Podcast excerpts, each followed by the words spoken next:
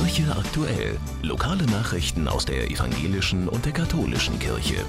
Mein Name ist Sebastian Kaiser. Schönen guten Morgen. Christen aus evangelischen, katholischen und freikirchlichen Gemeinden in Wuppertal treffen sich heute zur Fahrradsternfahrt. Gemeinsam radeln sie über die Nordbahntrasse zur Wiechernkapelle, um dort um 14.45 Uhr eine Haltepunktandacht zu feiern. Es gibt viele Treffpunkte in ganz Wuppertal verteilt, von denen aus die Radfahrer zu festgelegten Zeiten dazustoßen können. Anschließend gibt es auf dem Bergischen Plateau zwischen Skaterhalle und Kapelle Würstchen, Kaffee und Kuchen. Die genauen Treffpunkte und Abfahrtszeiten stehen auf der Seite der Vereinten Evangelischen Mission unter www.vemission.org. Pfarrer Dr. Rainer Nieswand ist seit dem 15. März leitender Pfarrer in der katholischen Krankenhausseelsorge in Wuppertal. Heute um 10.45 Uhr wird er vom Stadtdechanten Dr. Bruno Kurt mit einem Gottesdienst in der Kapelle des Petrus Krankenhauses an der Kranaper Straße 48 offiziell in sein Amt eingeführt. Das Stübchen, der beliebte Seniorentreff der evangelischen Gemeinde Wichtinghausen-Nächstebreck, hat seine neuen Räumlichkeiten am Diek 19 bezogen. Jetzt wurde die Eröffnung mit Gästen aus Politik, Stadtteil und vielen Vertretern der Gemeinde und natürlich mit den Senioren gefeiert. Rund 60 Senioren aus der Umgebung kommen regelmäßig ins Stübchen.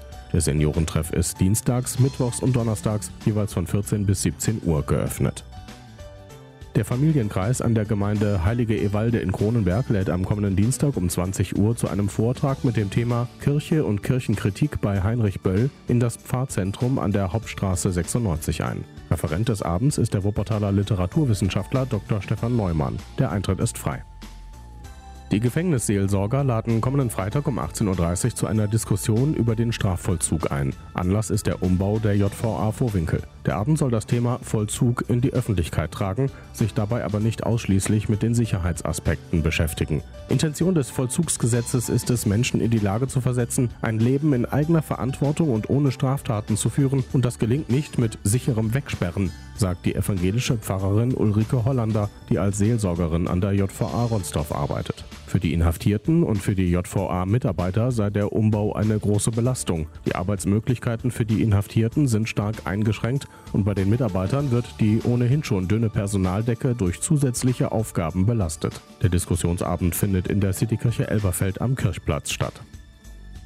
Jedes Leben steckt voller Geschichten. Es sind Schätze, die gehoben und bewahrt werden wollen. In der Schreibwerkstatt des katholischen Bildungswerks, geleitet von der Autorin Christiane Gibis, erhalten Menschen mit Migrationshintergrund Anregung und Unterstützung, um Geschichten aus ihrem Leben aufzuschreiben. Ob Erlebnisse aus der Kindheit, der Heimat oder der Familie, der Kurs hilft ihnen, die richtige Form zu finden und ihre Geschichten auf das Papier zu bringen. Das Angebot ist niederschwellig. Die Teilnehmer können sowohl auf Deutsch als auch in ihrer Heimatsprache schreiben. Geplant ist die Veranstaltung jeweils freitags ab 15 Uhr. Weitere Informationen gibt es telefonisch beim katholischen Bildungswerk unter 49 58 30.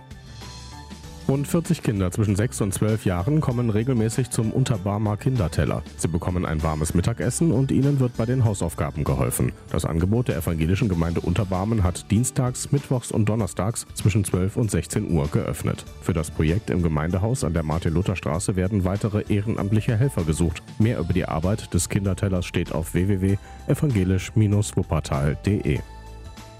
Die Kirchenvorstandswahl in St. Maria Empfängnis und St. Ludger im Wuppertaler Westen findet am 4. und 5. Mai statt. Die Wählerliste liegt von heute bis nächsten Sonntag im Pastoralbüro zu den Öffnungszeiten zur Einsicht aus. Einsprüche sind nach Ablauf der Auslegungsfrist nicht mehr zulässig. Die Vorschlagsliste mit den Kandidaten hängt ab diesem Wochenende an den Kirchen St. Maria Empfängnis und St. Ludger aus. Die evangelische und die katholische Kirche wünschen einen schönen Sonntag.